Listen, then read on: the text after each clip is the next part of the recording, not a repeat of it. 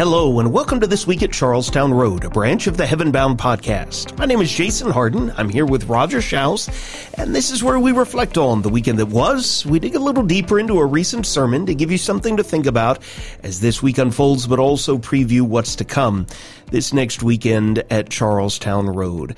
Roger, we're actually going to look back two weekends. We have just come off of a really encouraging weekend, a spring series with Kevin Clark. And if any of our listeners weren't able to join us in person, or if you would simply like to revisit any of those encouraging lessons, they are freely available at charlestownroad.org. We appreciate Kevin and his good efforts.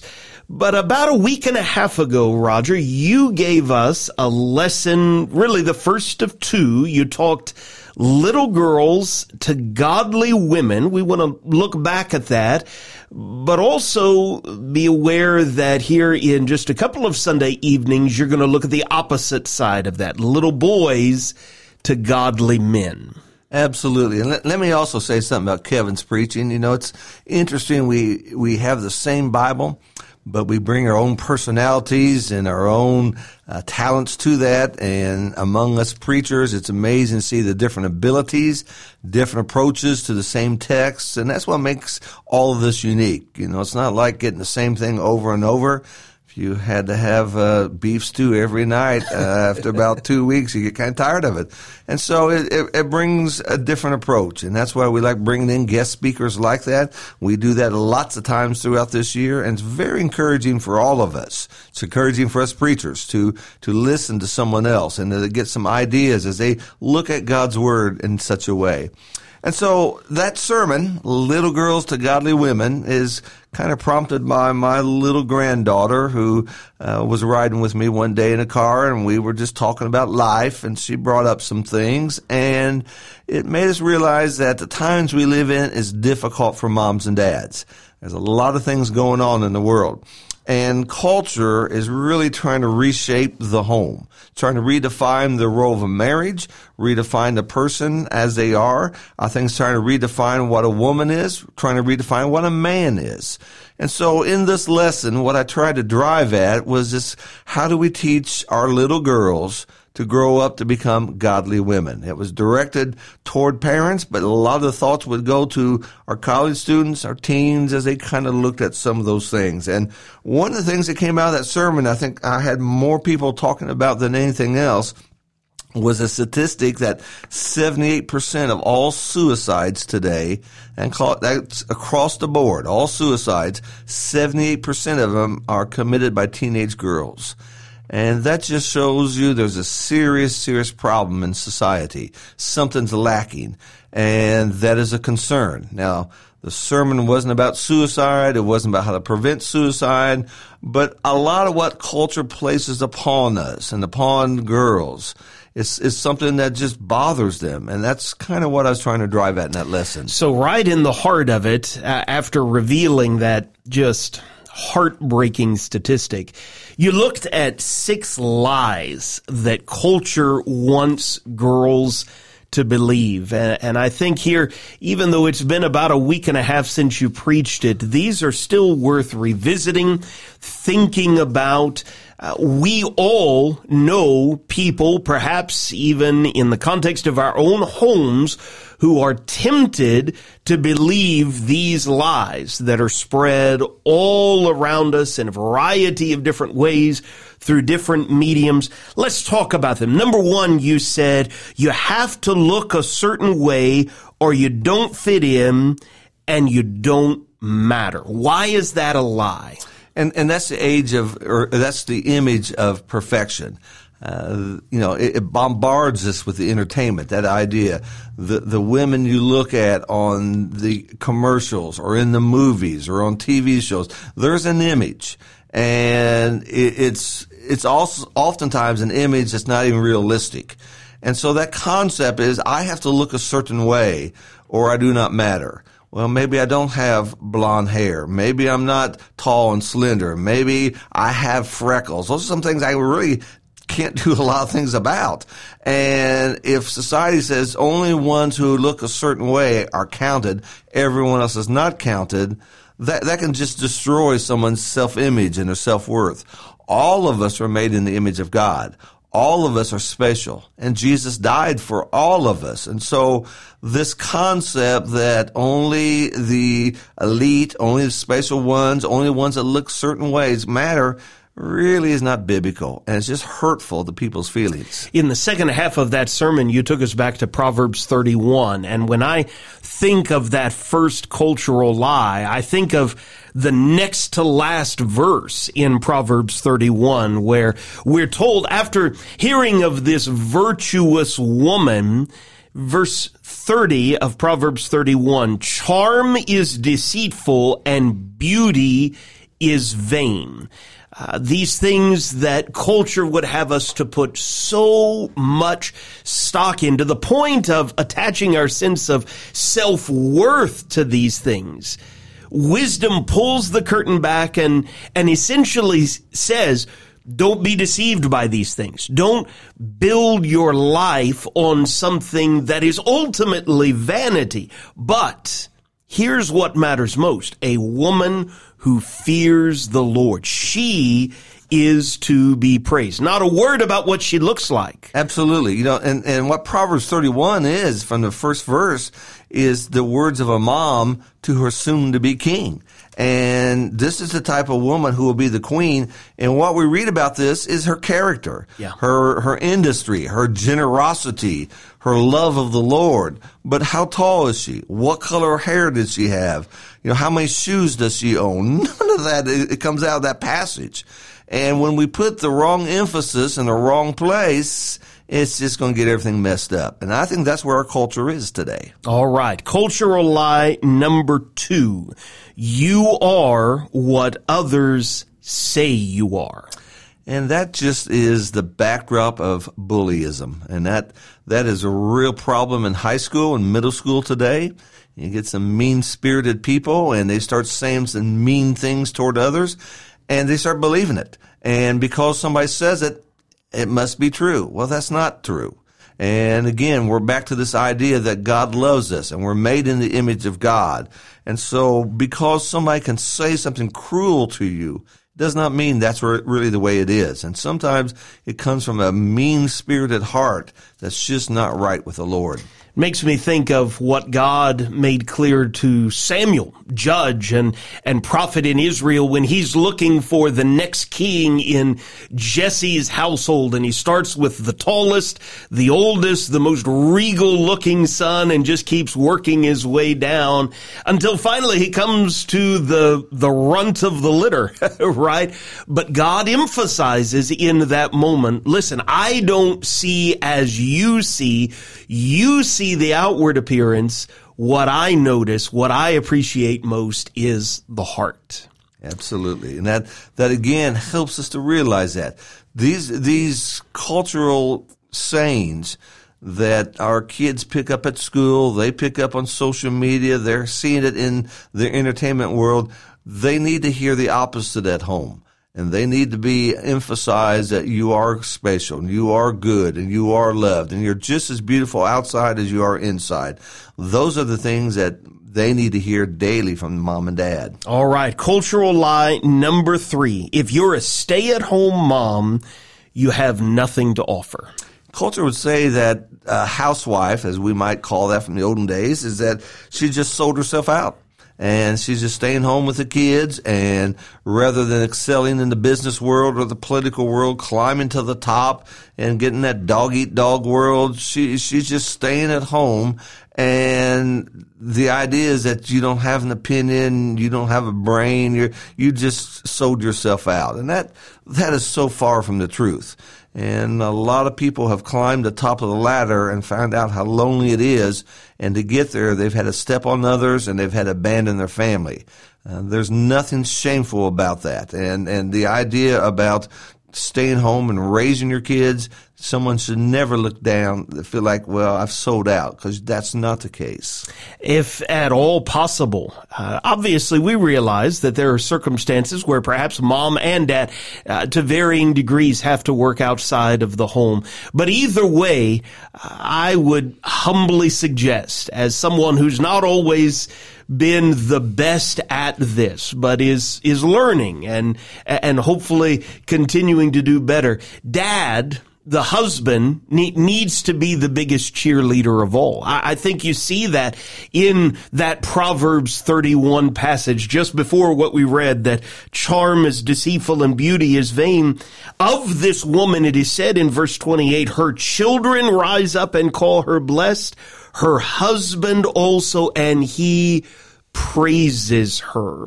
There have been many, many times when someone, maybe I'm out of town working with a, a church over a week or a weekend as a guest preacher and someone will uh, very kindly ask me about my family and I'll, I'll share, uh, you know, our family dynamic and they'll ask about Shelly, what she does for a living. And in that moment, I've, I've got a basic choice to make. How am I going to describe the work she does. And it is work, right? I could just very easily and flippantly say, well, she's just a housewife. But that's not what this man in Proverbs 31 and verse 28 is being encouraged to do. He's encouraged to be the, the biggest cheerleader, the biggest source of praise of all. And so I, I try very deliberately to say, well, we're blessed for her to be able to stay at home and work with our kids, and she loves being able to play that really important role. And sometimes this phrase, uh, does your wife work? And when, what that means is, does she have a job outside the house? If you say no, then the conclusion is your wife doesn't work. the answer is yes. the answer is always yes. And she probably works longer and harder at home than she would if she's out there uh, in, in the secular world. Absolutely. Cultural lie number four. Anything a man can do, a woman can do, and she'll do it better. Absolutely. That that's just permeating through the movies today. We get men who are in the mess, and it's a woman who's the warrior. She comes and saves the day. She defeats the foreign nations and all these things. And this is not about equal pay for equal work. This is not about this. This is the idea as feminism tries to present it that men really are not necessary and a woman is better than a man. Now, God never says that. God never says a man's better than a woman or a woman's better than a man. Uh, what we find in scriptures is that they're joint heirs. They're equal heirs and God loves them both equally. And so there are some things that they can do the same. There are some things they cannot do and whether it's biologically or even physically, as we're seeing in sports with some who claim to be a different sex now, even though they're they're still not. And we're seeing that some of these things are, are showing us that there is a difference in the physique and in the strength of some things. Doesn't mean one's inferior. Doesn't mean one's of less intelligence. It's just that God has made us differently, and we need to appreciate that. Cultural lie number five: Men are weak, and a woman can use her body to get anything she wants. Yeah, that's that's been the problem through the ages, and and just just to have a selfish use of your body to get something I want. People have done that to climb the ladder. People have done that to get into the movies. They'll just sleep their way to the top, as they say. And as they do that, they're, they're abusing everything God says. They're throwing sin all over the place. And that's just counter the way God wants us to be, how God wants us to live and use our bodies. But that's, that's a common, common thought in, in society today. Well, I appreciate how earlier you brought up the idea of being in the image of God. I mean, this goes both ways, right? And you very well may touch on this uh, here soon as you look at, at little boys to godly men it is an absolute lie and perversion to say that women are weak and a man can use his body to get anything he wants, right? Just because perhaps he is stronger or in a, a place of privilege or power that he can take whatever it is that he wants. Both directions are a sad, tragic, taking for granted of the fact that men and women both created in the image of God, both worthy of honor, dignity, and respect. Absolutely. Absolutely. Cultural lie number six. Women are an emotional basket case, and because of that, they can't help what they do. And what culture does, as, as you kind of listen to these six things, is it flip flops. On one side, women are, are, you know, super women or they're all powerful. They can do anything. But then on the other side is that they are just an emotional basket case. And that is a, an excuse and justification for them just to maybe be a bully, maybe be bossy, maybe be out of control. And they hide it under that idea, well, I'm just a woman. Well, that, that that's no excuse. It's no excuse for a person to say, well, I'm just a man. It's no excuse for saying that's just the way I was raised.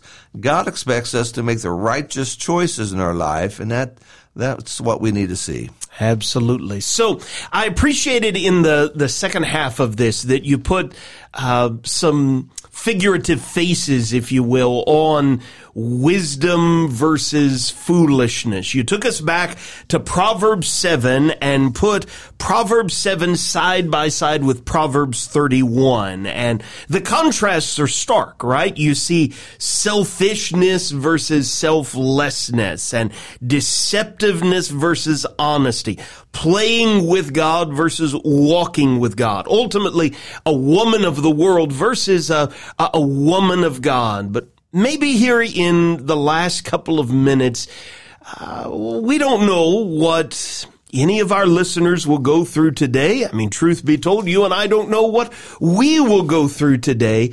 But Proverbs chapter 7 has a, a keen way of getting us to think about temptation. Absolutely. And, and, and it's just written in just a vivid way.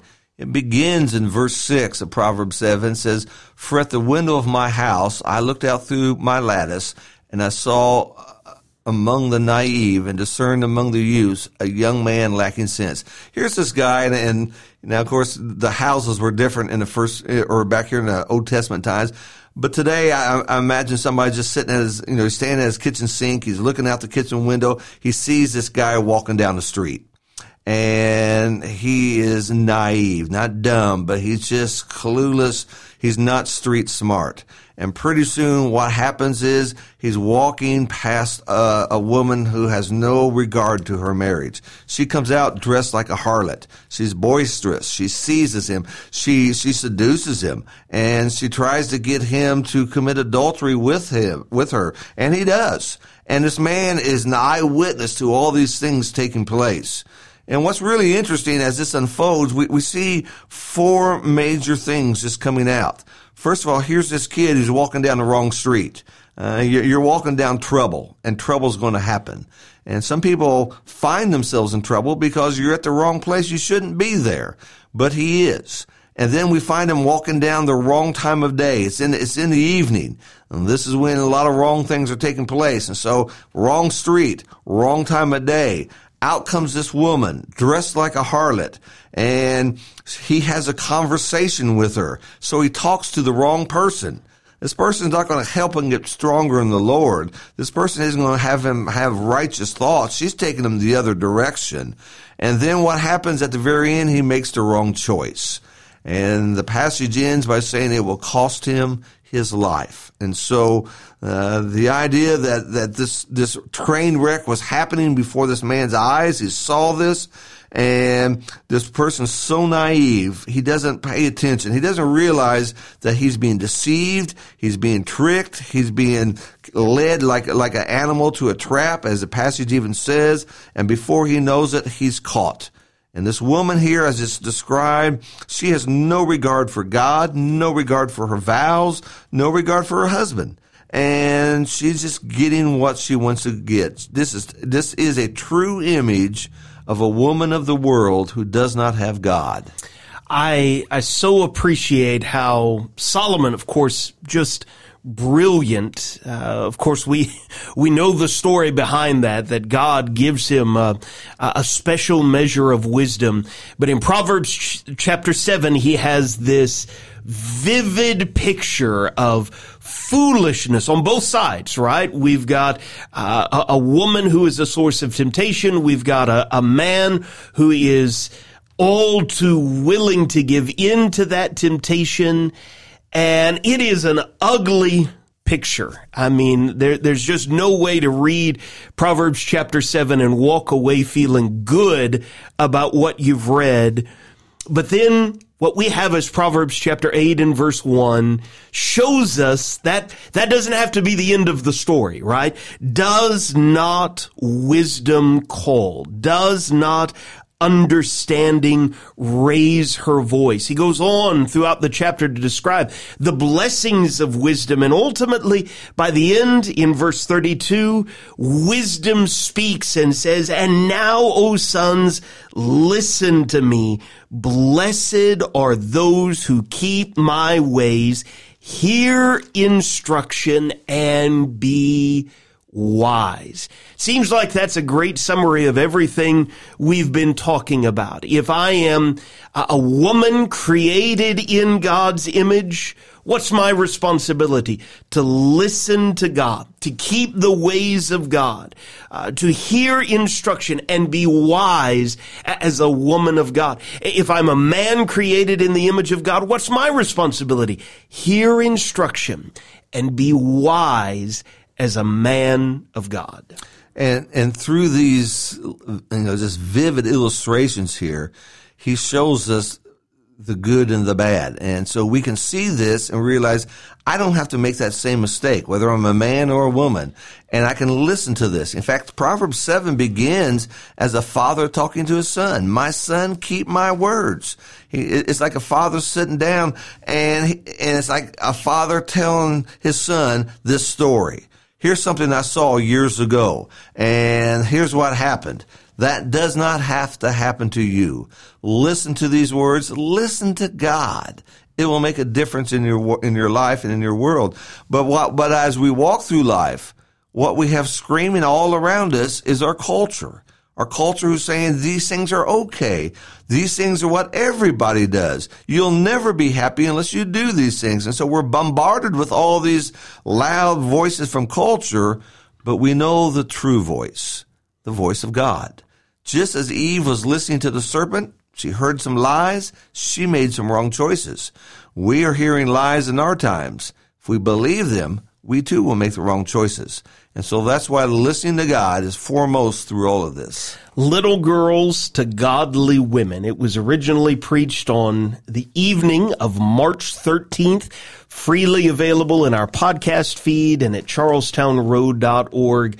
We appreciate you walking through that with us, Roger. And I think it is Sunday, April the 3rd that you are next scheduled to preach on Sunday evening. We look forward to little boys to godly men. Of course, we're looking forward to this evening. Roger, would you remind us what you're teaching in the auditorium? We're going to wrap up our, our series on the teacher Jesus. And we've been looking at different aspects of how Jesus taught and learning some principles about that. And so we're going to kind of put a, a ribbon around all that and wrap up these lessons as we kind of finalize how Jesus got these fishermen to go into all the world and be preachers of righteousness all of those past lessons. They started first Wednesday in January, right?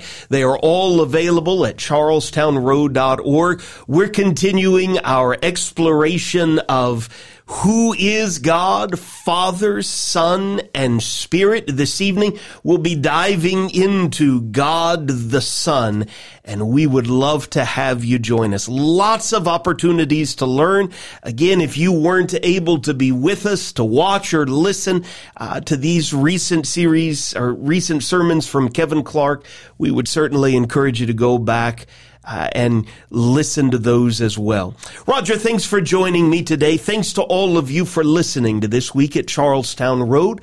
We're already looking forward to Sunday, the best day of the week, and we would love to have you come and grow with us.